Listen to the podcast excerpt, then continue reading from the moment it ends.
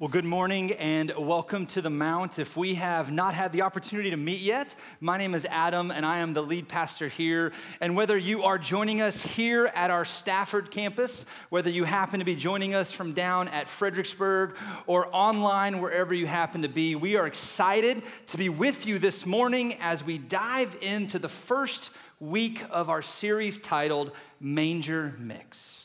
Now, before we dive in, I just have a question, and I want kind of participation from all of our campuses. How many of you, if you were honest, you would ever say, like, you have made maybe like the perfect musical mix? Anyone? Like, maybe. Maybe you made it like on Apple Music or Spotify and it was just like this perfect mix. Maybe you were burning CDs on Napster, like the legal version, I guess. Maybe you were, you know, using the tapes with the two tapes, trying to transfer from others or recording from the radio. But for many of us, regardless of, I don't know what they did with eight tracks, I don't know. So, but like for many of us, regardless of what phase of life we are in, man, there is just something about the perfect mix. Like I can still remember, even to this day, some of the like iconic mixes I had back in high school and late middle school. I remember getting on that school bus, going to basketball games. I remember opening up my Walkman, putting my little furry headphones on they had on those Walkmans, and I remember closing that thing, and it would say like basketball mix or pregame mix, whatever it was. And I remember this one mix, even after all these years, no matter how many times I try to recreate it or make it the way, it just doesn't hit the same. This mix that I had back then that was this perfect mix of iconic 90s music from the greats like Green Day and Coolio and Boyz II Men and Bush and like the mid 90s Puff Daddy when he was still relevant. And it was all of these things, and it was so good. And there's something about a mix that even when you try to create it later, it's not just the songs you put on there. It's like the order you put them in, you know what I mean? Like when you're when you're listening to someone else's mix and you're like, "Man, this is this is really good. I like this. This couldn't get any better. And that next song hits, and you just kind of on a mic drop before a mic drop was a thing, and you just want to be like, man, I can't believe they put this on here. The way it flows together, there's just something about it. We get satisfaction from creating the perfect playlist. And I think for many of us, the mixes or playlists that we create in our lives have marked key moments in our lives. Maybe for you, you can remember back in college when you were in that cool phase and you made your deep cuts mix. And it was like Dave Matthews Band, the songs that no one ever else hears. And you thought you were so cool that no one else knew that song, but you're like, this is because it's a deep cut. I get it. Me and Dave are close. Like you, you just felt so good about that phase of your life, right? Maybe for you, there was a, a certain mix that when that that boy, that stinking boy dumped you, that you would just listen to on repeat, had Alanis Morissette and some other people on it, and you just had that thing on repeat, and you were just so angry and sad at the same time. Maybe for you, there was a certain mix you had when you began running and you signed up with a friend to run a race, and you regretted every moment of it, but the mix got you through it.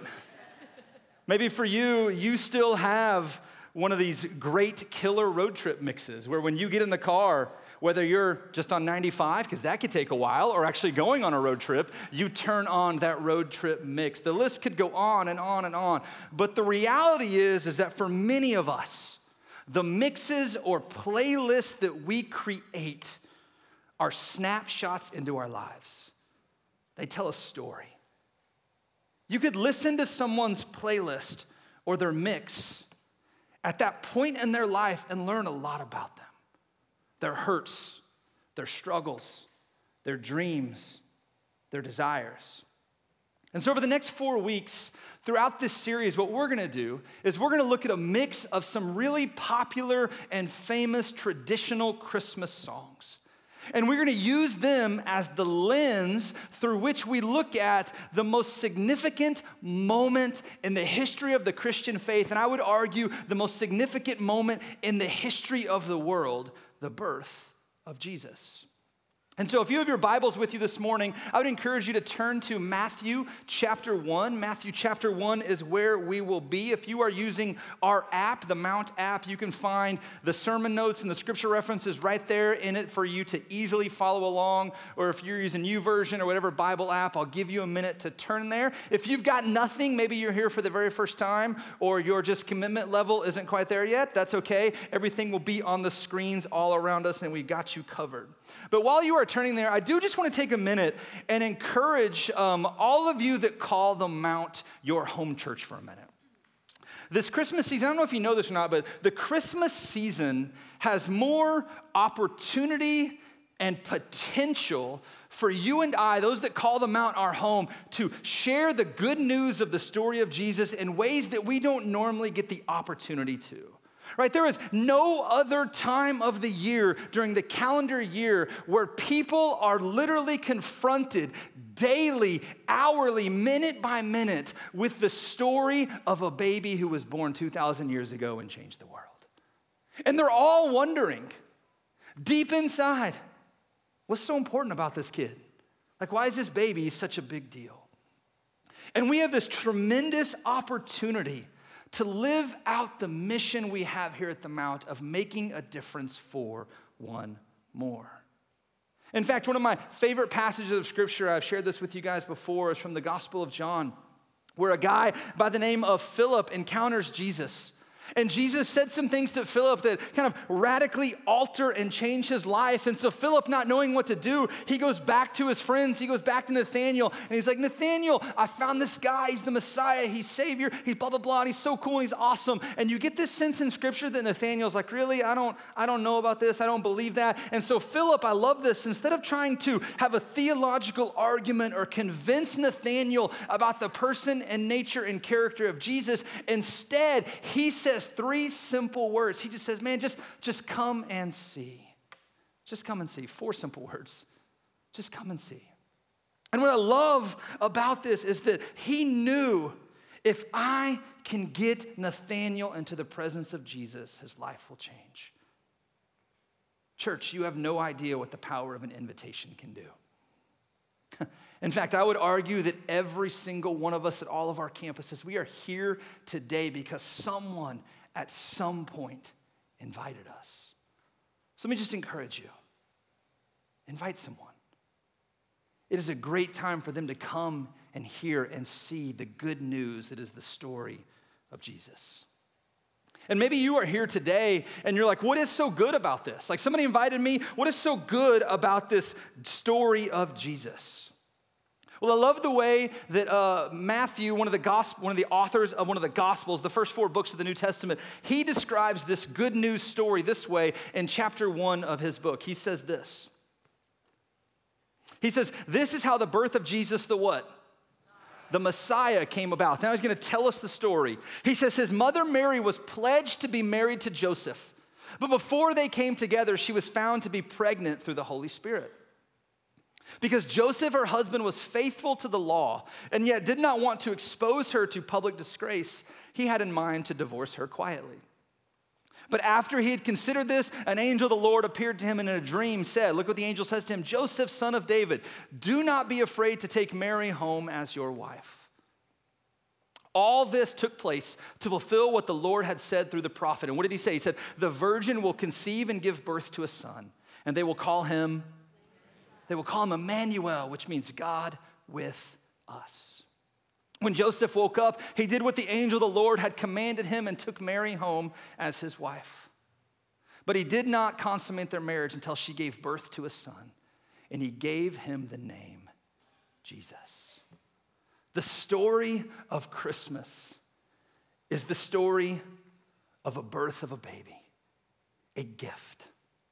And what I love about Christmas time is it seems like so much of Christmas, whether it's in our world or in church, is about gifts this time of year.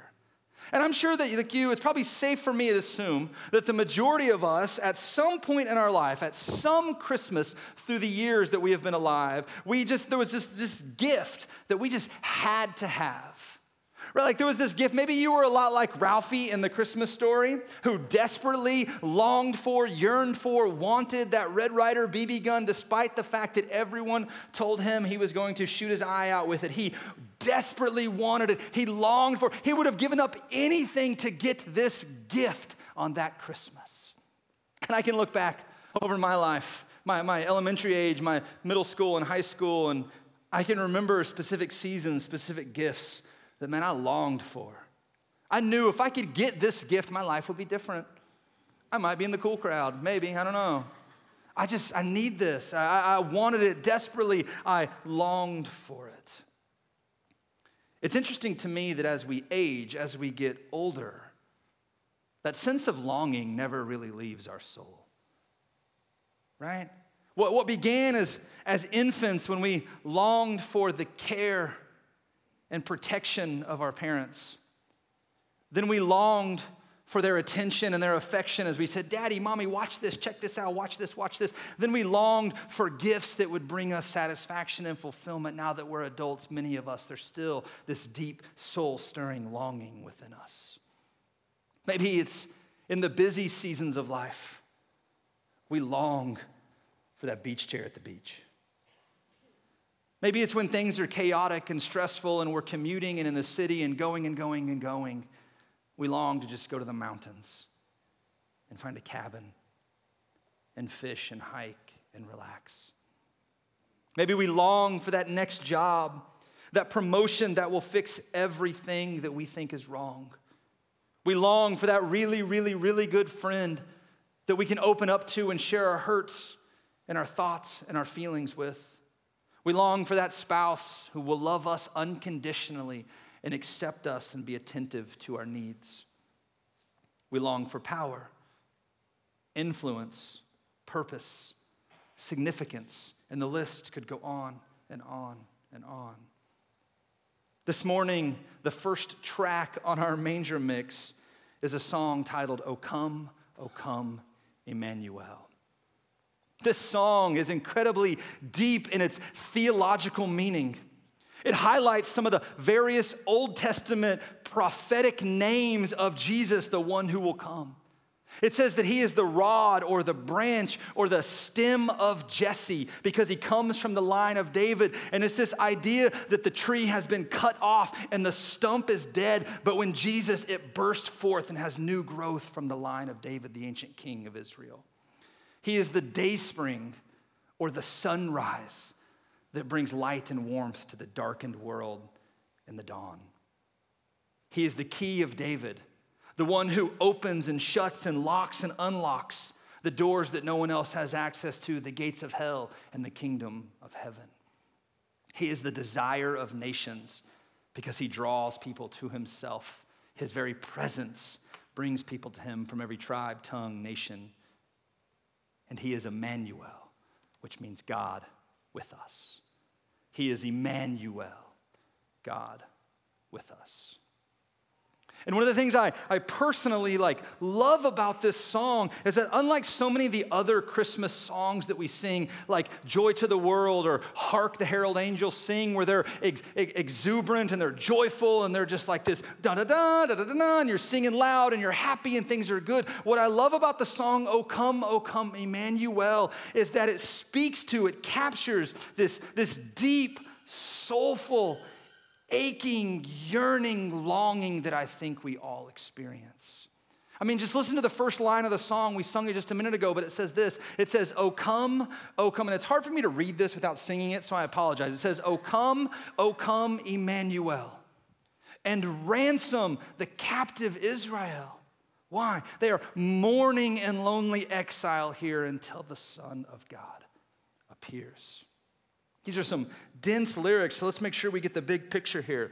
This song is written from the standpoint of God's people in the Old Testament, the Jewish people, the Israelites, if you're familiar with that word. And they are in the midst of pain and suffering. They are in the midst of a storm. They're in the midst of a, a valley season. Whatever words you want to use there, it says they are in exile. They are captive. They are in bondage. They are in slavery. He's writing this song, in essence, to a group of people. It's them expressing from their standpoint this idea of being captive and longing for someone to free them.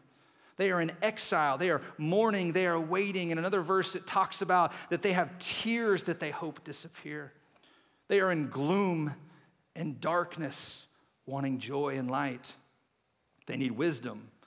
They want peace in a world that doesn't seem to offer any. In essence, this song is written from a standpoint of a group, a nation, a tribe, a race of people who need rescued, who need help, who want salvation. It's written from people who are looking and waiting and longing for someone to come and fix what is wrong, someone to come and rescue them, someone to come and satisfy and fulfill the longing of their soul. Because this is key.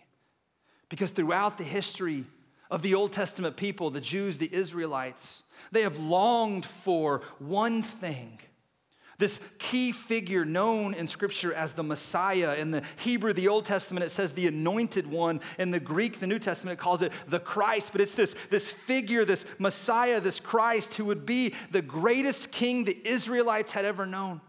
He would be greater than their first king, King Saul, who made mistakes and fell short. He would be greater than King David, the greatest king they ever did, but still had mistakes and fell short. He would be greater than their third king, King Solomon, who built the temple in all of its splendor and glory. This king, this Messiah, this Christ would be so much bigger and so much better than any of those who had gone before him because he would be the king that would finally come and bring the nation of Israel peace. Or this Old Testament word, shalom, this, this peace that surpasses all understanding and comprehension, that is inclusive of everything around them. This Messiah would be the one who would bring peace and reestablish them as a superior nation, as God's chosen people. In essence, he would be the guy to come and fix everything. Everything their hearts longed for, everything they yearned for.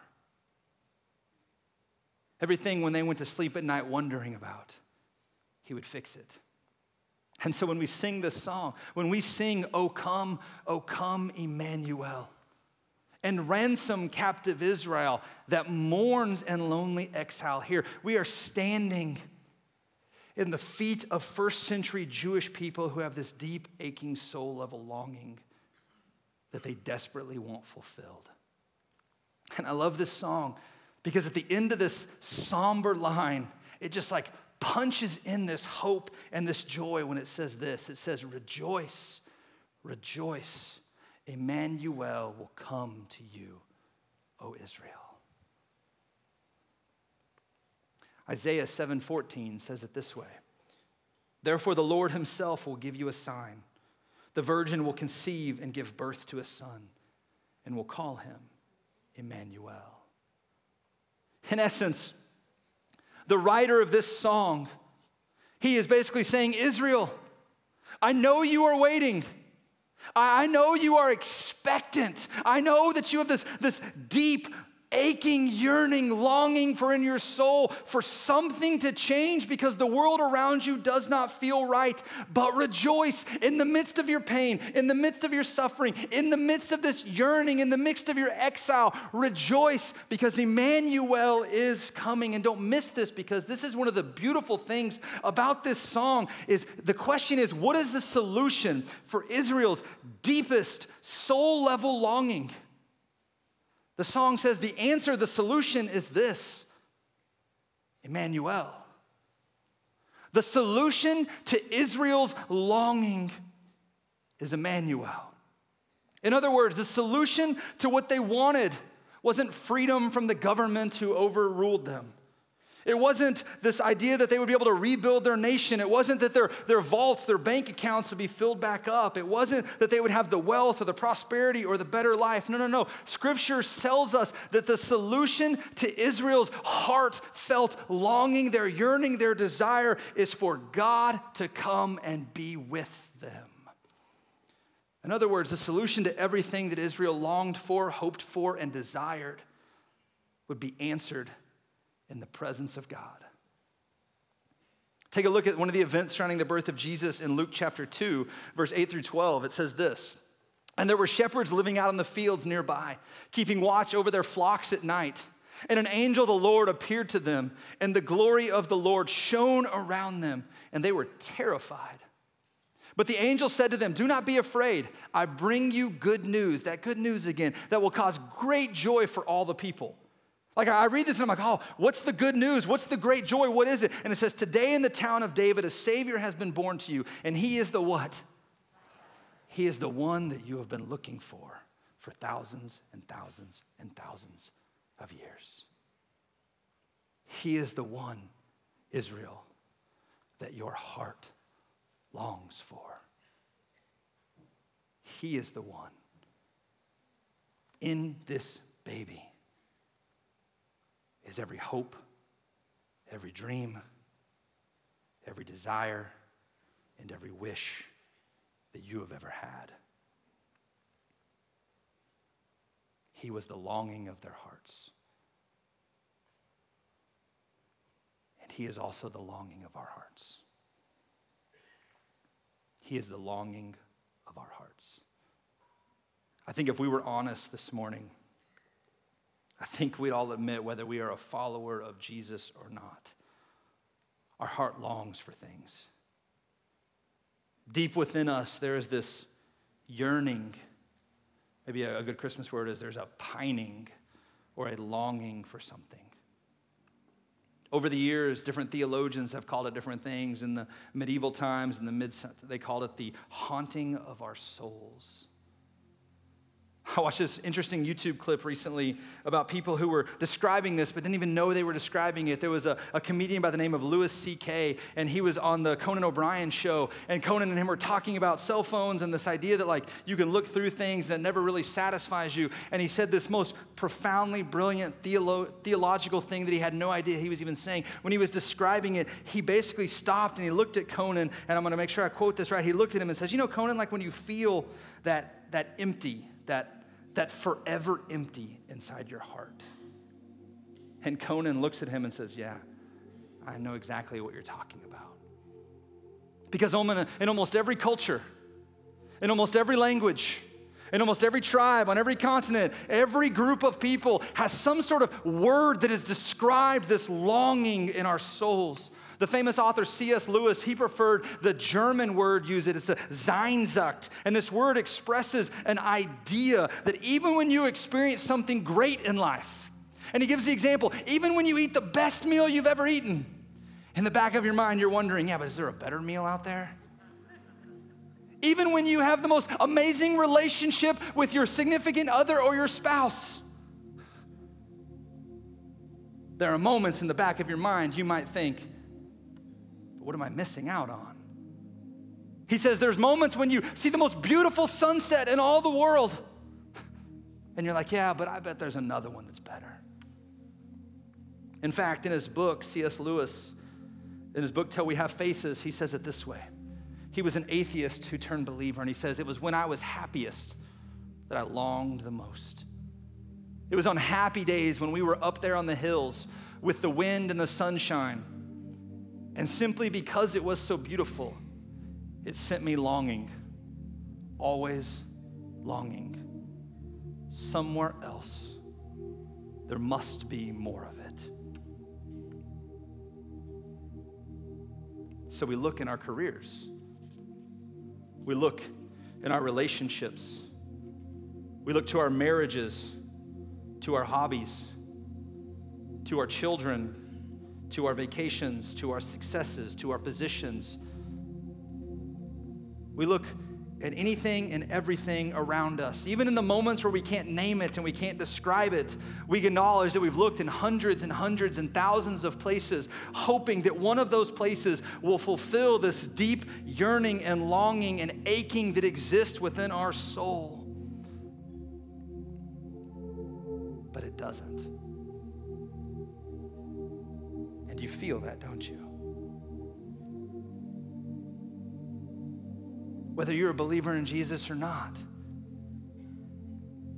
You know what it's like to think that X will finally fix the longing, only to have X fall short. Why? Because the longing of your soul, the longing of my soul, the longing of our souls cannot be found in anything except Emmanuel, God being with us. This is why. This is why the Garden of Eden, for those of you that know the story, was so beautiful. Because Adam and Eve were with God. And from that day, that fateful day that they were kicked out and cast into the dark world full of sin and brokenness and hurt and despair, the human heart has done nothing more than long to return to that perfected state in the Garden of Eden, to long to return to be with God. And that is the good news of Christmas. That is the good news of this song, O come, O come, Emmanuel, that God is with us that in all of our brokenness, 2,000 years ago, he looked at the world, God did, and said, Man, it is time. The moment has come. I'm sending my son, a baby, to be born, a human birth, in a country that had no significance according to most global powers. And he would be born in the most humble of all situations, the most humble of all places. But people would come and worship him and bow down to him, not because he was great, not because he was amazing, but because he was God in human form and he was with them.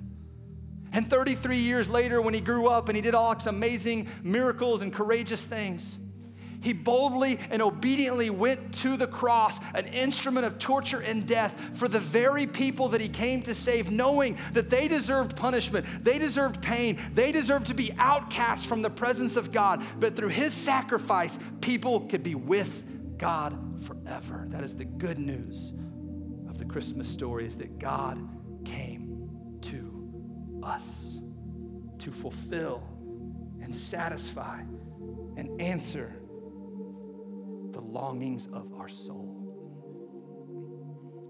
Now, here's the tension in this. Because if we're honest, those of us that follow Jesus, even though that's good news and it's the greatest news we'll ever hear, we still have these moments, these days, where we still long and feel like something's missing. In this Christmas season, I want to tell you that's okay.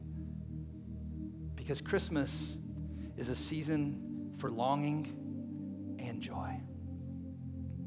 In fact, think of the song, O Come, O Come, Emmanuel.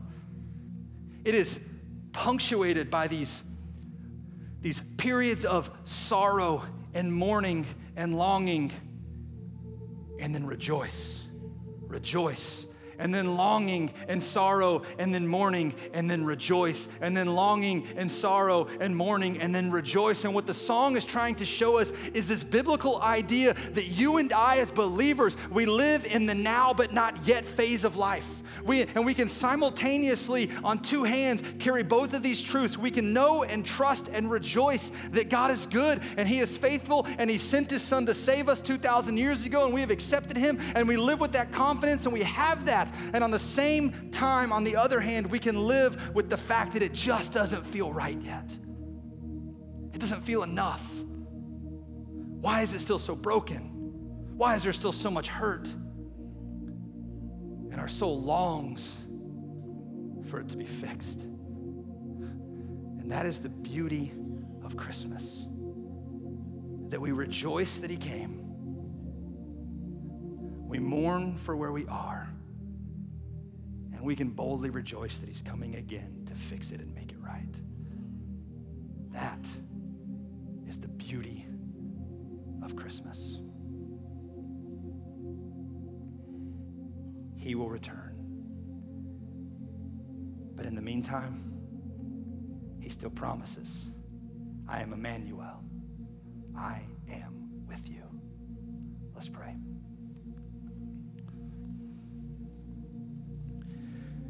Jesus, we are thankful for you and your sacrifice. God, for the way that you chose the most crazy, ridiculous plan for our salvation and our redemption. God, we confess as people. Maybe just me, maybe I confess, I don't know. That it is so easy for my heart to long and yearn. And I so often try to fill it or answer it with things besides your presence. Maybe you're here this morning as we continue praying across all of our campuses. And as your pastor, I would love just the honor and the privilege of just praying for you. Maybe you're here today and you would say, Adam, I'm in a season right now where I understand that God is with me, but I don't feel Him. He feels distant. I just want to pray for you. If that's you at all of our campuses, if you would acknowledge and admit that you, just don't feel God right now, would you just be bold and raise your hand?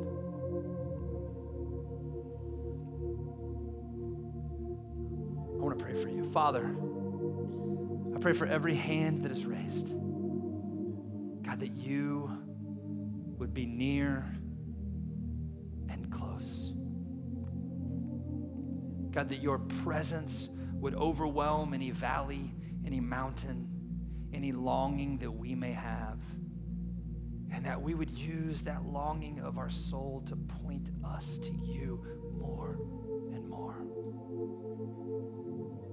As we continue praying, maybe you're here today and you would acknowledge that, man, I, I get that, that God is with us. but if I'm being honest, I'm not with God. Maybe you're here for the very first time at one of our campuses and you're just kind of checking this whole thing out, and God is kind of wrecking you in this moment right now. He's, he's reaching out and grabbing hold of your heart, and you're freaking out and you don't know what to do. Or maybe you've been coming for weeks or months or years just going through the motions, doing the church thing. But if you were really, really honest, you would say, That's great that God is with us, but I've never decided, I've never made the decision that I'm going to be with Him. Hear me very clearly. You are not here by accident. God is doing something in your life. And all you have to do is respond and trust that He is a good, loving, faithful God who forgives all of your sins and makes you new. So, just in this moment, just a boldness over you. If you would like to pray that prayer and accept Jesus as your Lord and Savior for the very first time, would you just be bold and slip up your hand wherever you are?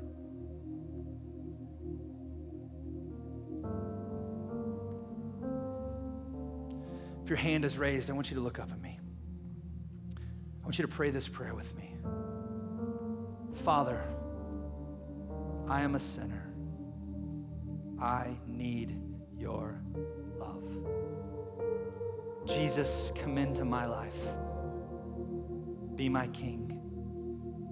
Be my Lord. I surrender to you.